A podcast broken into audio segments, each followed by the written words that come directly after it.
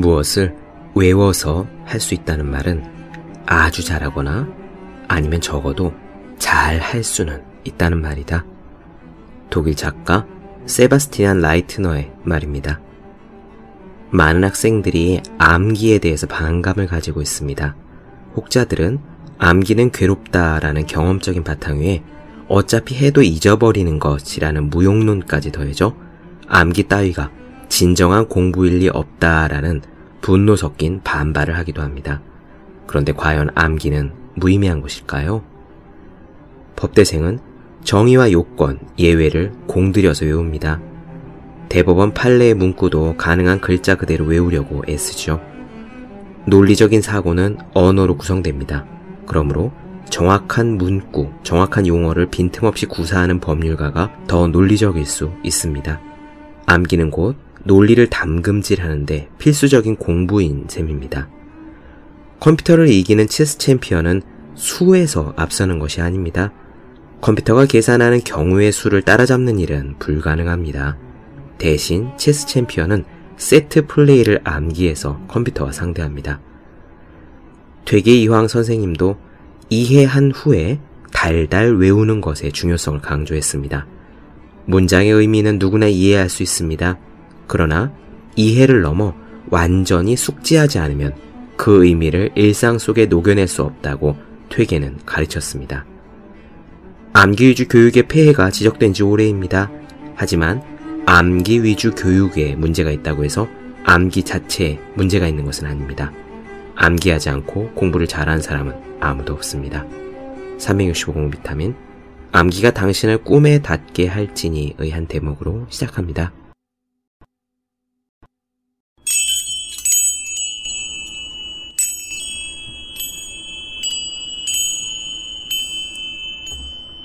네, 안녕하세요.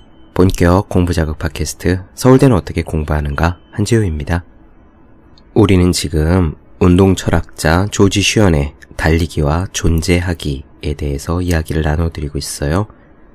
오늘은 연습하기 그리고 훈련에 대해서 조지 슈언이 뭐라고 썼는지 그 이야기들을 나눠드릴까 합니다. 이 글에서 조지 슈언은 삶이란 최선을 다해야 되는 것이다. 그 최선을 다하기 위해서 그러기 때문에 우리는 매일매일 연습을 하는 것인데 그 연습을 통해서 얻고자 하는 것이 과연 무엇인지에 대해서 담담하고 진지하게 자신의 생각을 들려주고 있습니다. 우리가 학교에서 공부를 하는 것도 독서실에서 자습을 하는 것도 그리고 회사에서 일을 하는 것도 다음 단계로 나아가기 위한 그리고 우리가 원하는 어떤 모습에 도달하기 위한 일종의 연습이자 훈련이라고 볼 수가 있겠죠. 꼭 체육관이나 헬스장에 나가야지만이 그것이 훈련은 아닙니다. 직장에서 새롭게 떨어지는 일, 학교에서 새롭게 나가는 단원, 그리고 풀어야 될 문제집과 머리카락을 쥐어뜯게 만드는 길고 어려운 서술형 문제들이 또 어쩌면 우리가 일상생활에서 마주치고 해결해야 되는 인간 관계, 그 모든 것들이 다 삶의 연습이자 훈련이 아닐까 합니다. 오늘 이 조지 시언의 달리기, 그 연습하기에 대한 이야기를 들으시면서 여러분들이 생각하는 일상의 연습에 대해 한 번쯤 생각해 보셨으면 좋겠습니다. 길게 이야기하지 않고 바로 시작할게요.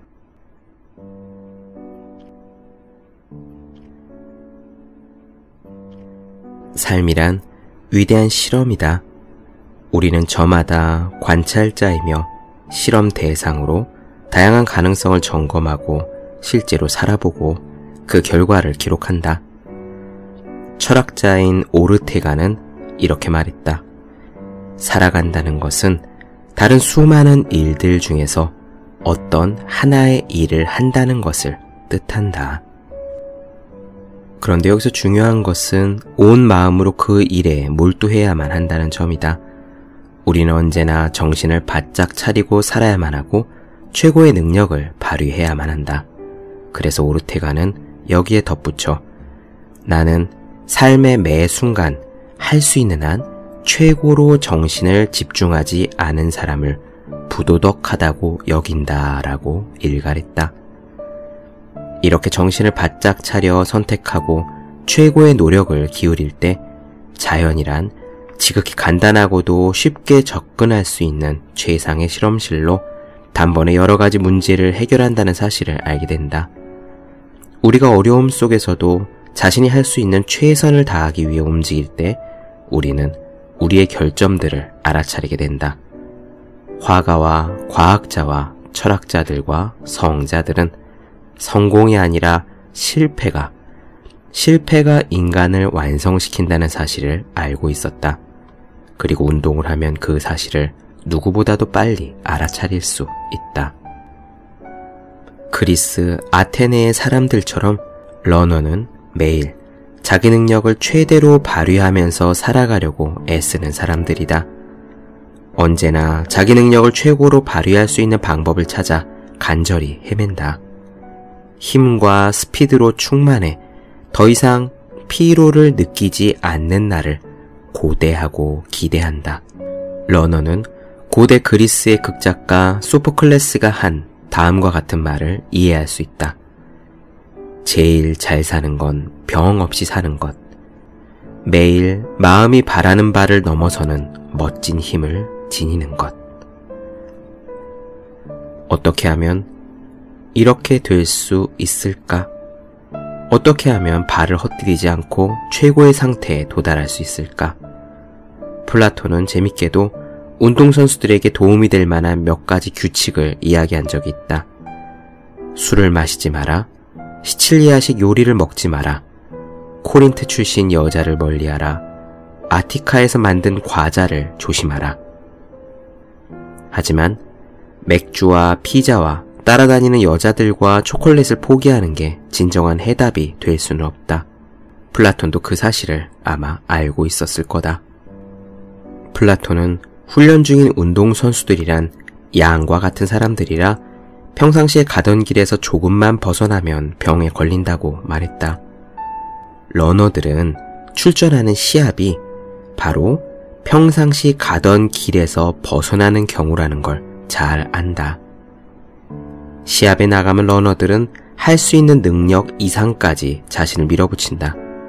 힘을 아끼고 가만히 앉아있는 대신에 다시 힘이 솟구치기를 자신의 나이에 맞는 최선을 다하기를 기다리는 대신에 러너는 이번 주 일요일에 다음 주 일요일에 그런 식으로 계속되는 시합에 참가할 때마다 그 순간 자신의 모든 것을 걸려고 한다. 언덕길을 달리며 내 능력의 한계가 어디까지인지는 다음번에 확인해 볼까? 라고 생각하는 러너는 거의 없다. 가을이 되어 마라톤 대회가 줄을 이으면 이성적으로 생각하는 러너는 거의 사라진다. 그러나 중요한 것은 잘 달릴수록 정신을 바짝 차려야만 한다는 점이다. 마음의 욕망과 평범한 강기가 서로 뒤엉켜 싸우는 길 위를 달리기 때문이다. 너무 심하게 달렸다면 그 성취 뒤에는 너무 과욕을 부렸다면 그 시합 뒤에는 끔찍한 결과가 기다리고 있을 수 있다. 그러므로 연습에 대한 흥미를 잃거나 시합 뒤에 며칠간 힘이 들 것을 대비해서 휴식을 가져야만 한다. 최근에 나는 일주일 동안 아주 힘든 시합을 세 번 가졌는데 마지막은 홈델 파크에서 언덕길을 따라 달리는 10km 경기였다. 지켜본 가족들은 3km 정도를 뛰었을 무렵 내 얼굴이 너무 안 좋았다며 보스턴 마라톤에서 결승점에 들어올 때도 그 정도는 아니었다고 말했다. 내 아들은 당장이라도 나를 끌어내 시합을 포기하게 만들고 싶었다고 했다. 결승점에 들어왔을 때 결국 나는 5분 동안이나 꼼짝도 못하다가 결국 다른 사람들에게 신발을 벗겨달라고 부탁해야만 했다. 마라톤 시즌에 그렇게 해서는 안 된다. 하지만 그게 잘 안 된다. 역시 힘든 10km 달리기로 알려진 National Masters 달리기 대회가 그 다음 주에 반 코틀런트 파크에서 열렸다. 벌써부터 코감기 바이러스가 몸을 감싸는 느낌이었다. 그저 쉬는 일 이외에 더 좋은 방법이 없다. 방어 장벽이 완전히 무너지면 안 되기 때문에 나는 다음 달리기 시합을 위해 일주일 동안 쉬었다. 그리고 해냈다. 나는 올해 들어 가장 멋지게 달렸다. 그리고 그 다음 날에는 감기에 걸려버리고 말았다. 러너의 목표는 건강이 아니다. 러너의 목표는 최상의 능력을 발휘할 수 있는 몸을 만드는 것이다. 건강이란 그렇게 몸을 만드는 과정에 지나게 되는 어떤 것이다. 한 번도 발휘하지 못한 20%에서 30%의 능력을 끌어내는 과정에서 스치며 지나가는 정거장에 불과하다. 그러므로 러너는 자신의 최선을 다하기 위해서 건강을 희생하기도 한다. 자신의 몸의 한계는 넘어섰는데도 개인 기록은 마음에 들지 않는 상황이 생길 수 있고, 그러면 힘들 만큼 기력이 다하고 절망에 빠져 우울해지기 때문에 건강을 희생하면서까지 최선을 다하게 된다. 나 역시 수십 년에 걸쳐서 여러 번 이런 과정을 거쳤다. 1마일 달리기부터 시작해 마라톤까지 달리는 동안 나는 심하게 운동하거나 시합에서 탈진하는 게 가장 심각한 문제라는 걸 깨달았다. 그 과정에서 나는 테니스에 빠진 사람들이나 골프에 빠진 사람들처럼 앉으나 서나 경기 생각만 하는 자신을 발견했다. 나는 지쳐버렸다. 그래서 내 목표는 그 상태를 넘어서는 게 아니라 그 상태에 도달하는 것이 되었다.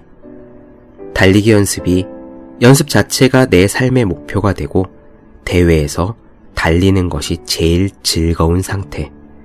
그리고 그 이상 눈앞에 보이는 절벽 너머까지는 나아가지 않는 상태 말이다. 내 절대적인 한계가 어디인지 알아보는 일을 하면서 나는 탐험가였던 아문센의 시도해보지 않고는 물러서지 말라 하는 말을 좌우명으로 삼았다. 과학이 거기에서 할 일은 없다. 두려움을 느낄 정도로 연습량을 한계까지 몰고 갈 때 나는 나만의 방식으로 그걸 깨닫는다. 대회를 피하고만 싶을 때, 다 집어치우고 쉬고만 싶을 때 한계는 드러난다. 수십 년에 걸쳐 달리는 동안 나는 훈련에 관한 두 가지 규칙을 세웠다. 첫 번째, 무리한 연습보다는 부족한 연습이 낫다. 두 번째, 문제가 생긴다면 그건 무리하게 연습했다는 신호이니 덜 연습해야만 한다. 이건 대회에서 잘 달리지 못했다면 그것은 너무 연습을 많이 했다는 증거가 된다는 전설적인 육상 코치 빌 바우먼의 말과 같은 맥락을 갖는다. 이런 이유로 빌 바우먼은 무리한 연습을 피하는 한 가지 방법으로 힘든 훈련과 가벼운 훈련을 번갈아 하는 훈련법을 제시했다. 물론 대부분의 러너들과 코치들은 반대 의견을 내세운다. 그들은 대회에서 잘 뛰지 못했다면 연습량을 두 배로 늘려야지 반으로 줄여서는 안 된다고 생각한다. 하지만 또다시 실패할 것이 분명한 대회를 기다릴 필요가 있을까? 자신에게 도움이 될 만한 좀 더 정확한 방법은 없을까? 있다. 내가 생각하기에 있다. 먼저 자신의 몸이 말하는 소리를 들어라. 그리고 자신의 건강 지수를 정확하게 파악하라. 우리 몸은 언제나 우리가 어떤 상태에 있는지 말한다. 그러므로 몸의 말을 들어라. 지치고 무기력할 때, 연습이 즐겁지 않고 성가시기만 해서 실증이 날 때, 항상 귀를 기울여라. 아침에 일어날 때 머리가 몽롱해지거나 맥박이 불규칙하다는 사실을 알아차렸을 때는 한 발 물러서라. 오한이 느껴지거나 목이 따갑다면 속도를 늦추도록 하라. 불쾌한 불면증이 계속된다면 아니면 아침에 깨어났는데도 기분이 상쾌하지 않다면 조심하라. 주의력이 떨어지고 집중하지 못하게 될 때는 느긋하게 마음을 먹어라. 이 모든 것들에 귀를 잘 기울이는 그런 연습을 하라. 네, 어떻게 들으셨나요? 저는 이 부분에 이 문장이 너무나 좋았습니다. 조지 슈어는 말하지요. 나의 목표는 그 상태를 넘어서는 게 아니라 그 상태에 도달하여 이르는 것이었다. 달리기 연습이 내 삶의 목표가 되고 대회에서 달리는 것이 제일 즐거운 상태. 그리고 그 이상으로 눈앞에 보이는 절벽 너머까지는 나아가지 않는 상태의 말이다. 라고요. 우리는 연습을 할 때 보통 목표나 목적지를 갖고 있기 마련입니다. 어딘가에 도달하기 위해서 연습을 하는 거죠. 어딘가에 도달하고 가능하면 그 도달한 벽을 넘어서고 싶어 합니다. 그것이 점수가 됐든 합격이 되었든 3km 달리기 기록이 되었든 말입니다. 하지만 여기서 조지 슈어는 거기에 도달하고 또 그것을 넘어서기 위해서 무리하는 동안에 여러 가지 문제점이 나타날 수도 그리고 그 일을 계속하지 못할 수도 있다고 말합니다. 또한 읽어드리진 않았지만 점수나 합격 같은 목표 또는 목적지를 오로지 그것만을 바라면서 하는 동안에는 연습이 즐겁고 최대한의 것이 될 수도 없겠지요. 그래서 바로 이 문장에서 조지 시어는 자신의 목표가 연습 그 자체를 대회에서 달리고 있는 그 상황 자체를 즐겁게 느끼는 것. 그것이 목표이자 목적이라고 말합니다.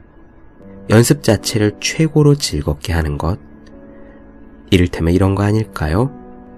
영어 공부를 하는 학생이 토익 점수 900점이 넘기 위해서 오로지 그 목표만을 바라보고 괴롭고 지겨운 영어 공부 시간을 하루에 2시간 이런 식으로 잡아두고 꾸역꾸역 채워나가는 것이 아니라 목표 자체가 그냥 하루에 2시간쯤 즐겁게 영어 공부하는 것.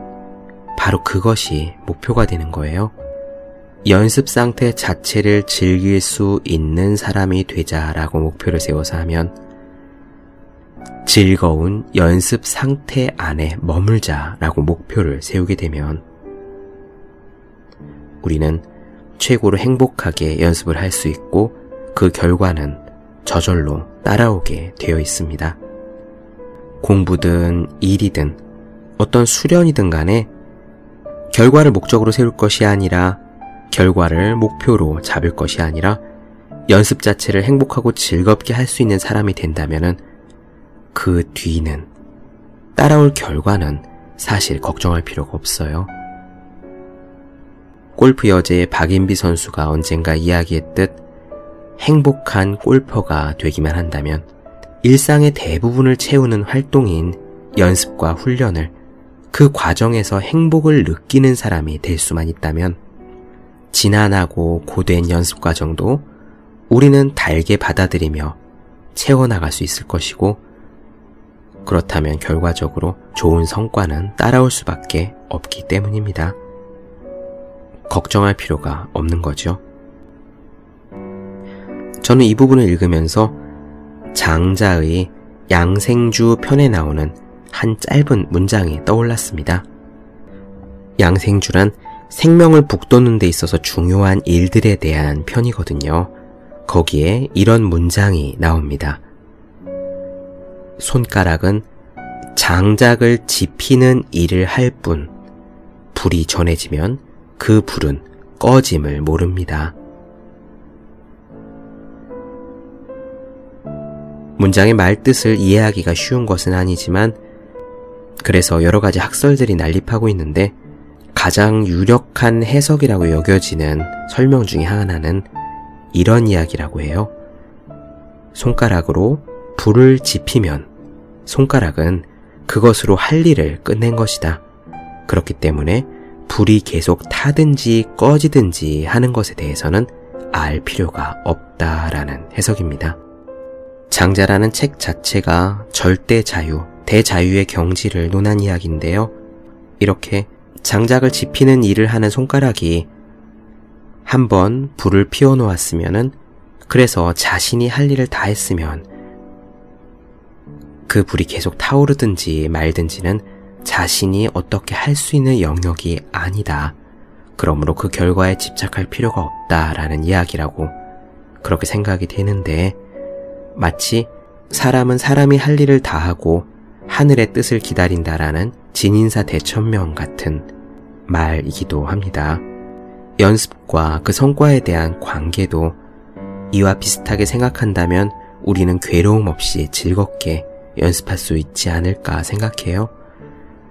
우리의 목표는 점수나 합격 같은 결과가 아니라 매일매일 즐겁게 연습하는 상태에 이르는 것, 그것 자체가 목표가 된다면은, 그래서 손가락으로 장작에 불을 지피기만 한다면은, 사람이 사람으로서 할 일을 다 하기만 한다면은, 그 다음에 기록이 어떻게 나오든 합격이 되든, 장작불이 계속 타든, 하늘이 대답을 들어주든 말든, 그것은 어차피 우리가 할 수 있는 영역이 아니므로 우리는 그저 우리가 할 수 있는 일에만 집중하는 것, 그 상태에 이르는 것이 연습의 목표다 라고 조지 슈언이 이야기하고 있습니다.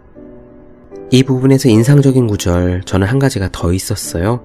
바로 철학자 오르테가의 말인데 살아간다는 것은 다른 수많은 일들 중에서 어떤 한 가지 일을 한다는 것을 뜻한다. 그러므로 삶의 매 순간 할 수 있는 한 최고로 정신을 집중하지 않은 사람을 나는 부도덕하다고 생각한다. 네, 가만 생각해보면 정말 그렇습니다. 우리는 살아있는 동안 매 순간 어차피 딱 한 가지 일밖에 할 수 없습니다. 저는 지금 이렇게 말하고 있고요. 식사를 할 때는 밥을 먹어야만 하고, 샤워를 할 때는 열심히 몸을 씻어야만 합니다. 씻으면서 밥을 먹는다든지, 제가 이 방송을 하면서 다른 책을 본다든지, 우리는 어차피 한순간에 한 가지 일밖에 할 수가 없지요.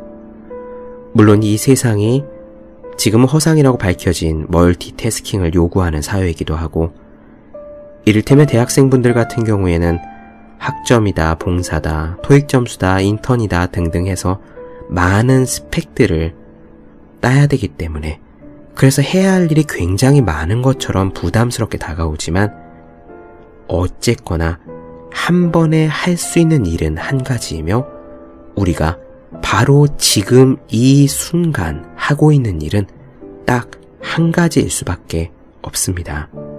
마치 모래시계에서 수많은 모래알이 아래로 떨어지더라도 한 번에 그 구멍을 통과하는 모래알은 딱 하나인 것과 마찬가지죠. 그래서 저는 이렇게 산다는 것은 세상에 있는 수많은 일들 중에서 이 순간 딱 한 가지를 한다는 것. 바로 이 문장을 생각하면서요. 두 가지를 얻게 되더라고요. 우선 첫째는 할 일이 많이 있더라도 오늘 해야 될 to-do list가 꽉 차 있더라도 스트레스가 대거 사라졌습니다. 아침에 컴퓨터를 켰을 때 윈도우 기본 프로그램으로 깔려있는 스티커에 오늘 할 일이 빼곡하게 차 있어도요.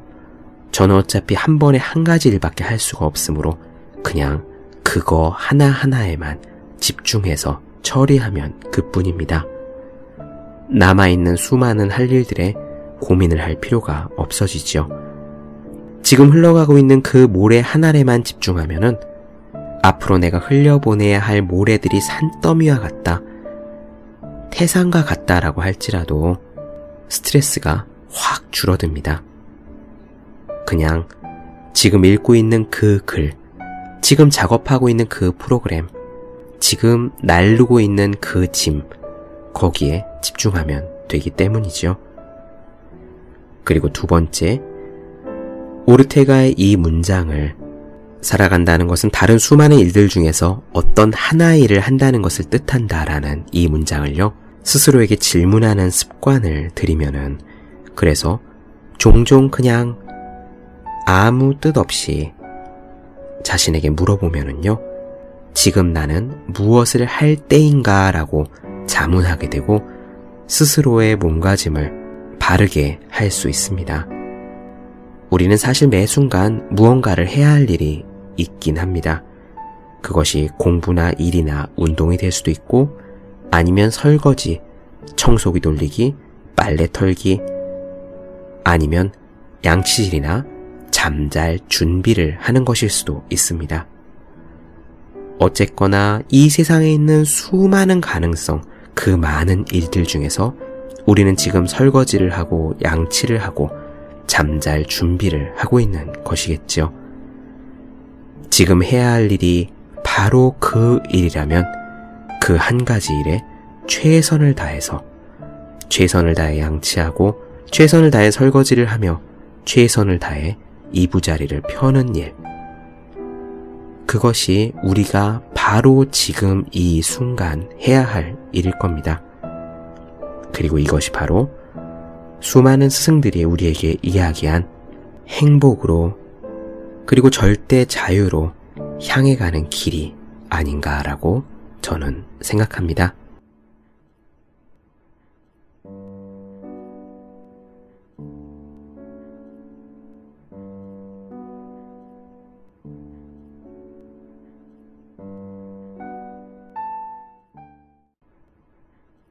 네, 본격 공부자극 팟캐스트 서울대는 어떻게 공부하는가?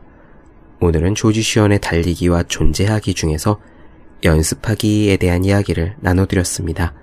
더 많은 이야기가 궁금하신 분들은 제 네이버 블로그 허생의 즐거운 편지 혹은 다음 카카오의 브런치 한재우의 브런치를 찾아주시면 되겠고요. 또 매일매일 공부하시는 분들, 여러분 주변에 매일매일 공부하시는 그분들을 위해서 하루 한 페이지씩 읽고 공부할 의욕을 북돋는 책, 보기만 해도 공부하고 싶어지는 365 공부 비타민을 선물해 주시면 좋을 것 같습니다. 오늘 여기까지 할게요. 저는 다음 시간에 뵙겠습니다. 여러분 모두 열심히 공부하십시오. 저도 열심히 하겠습니다.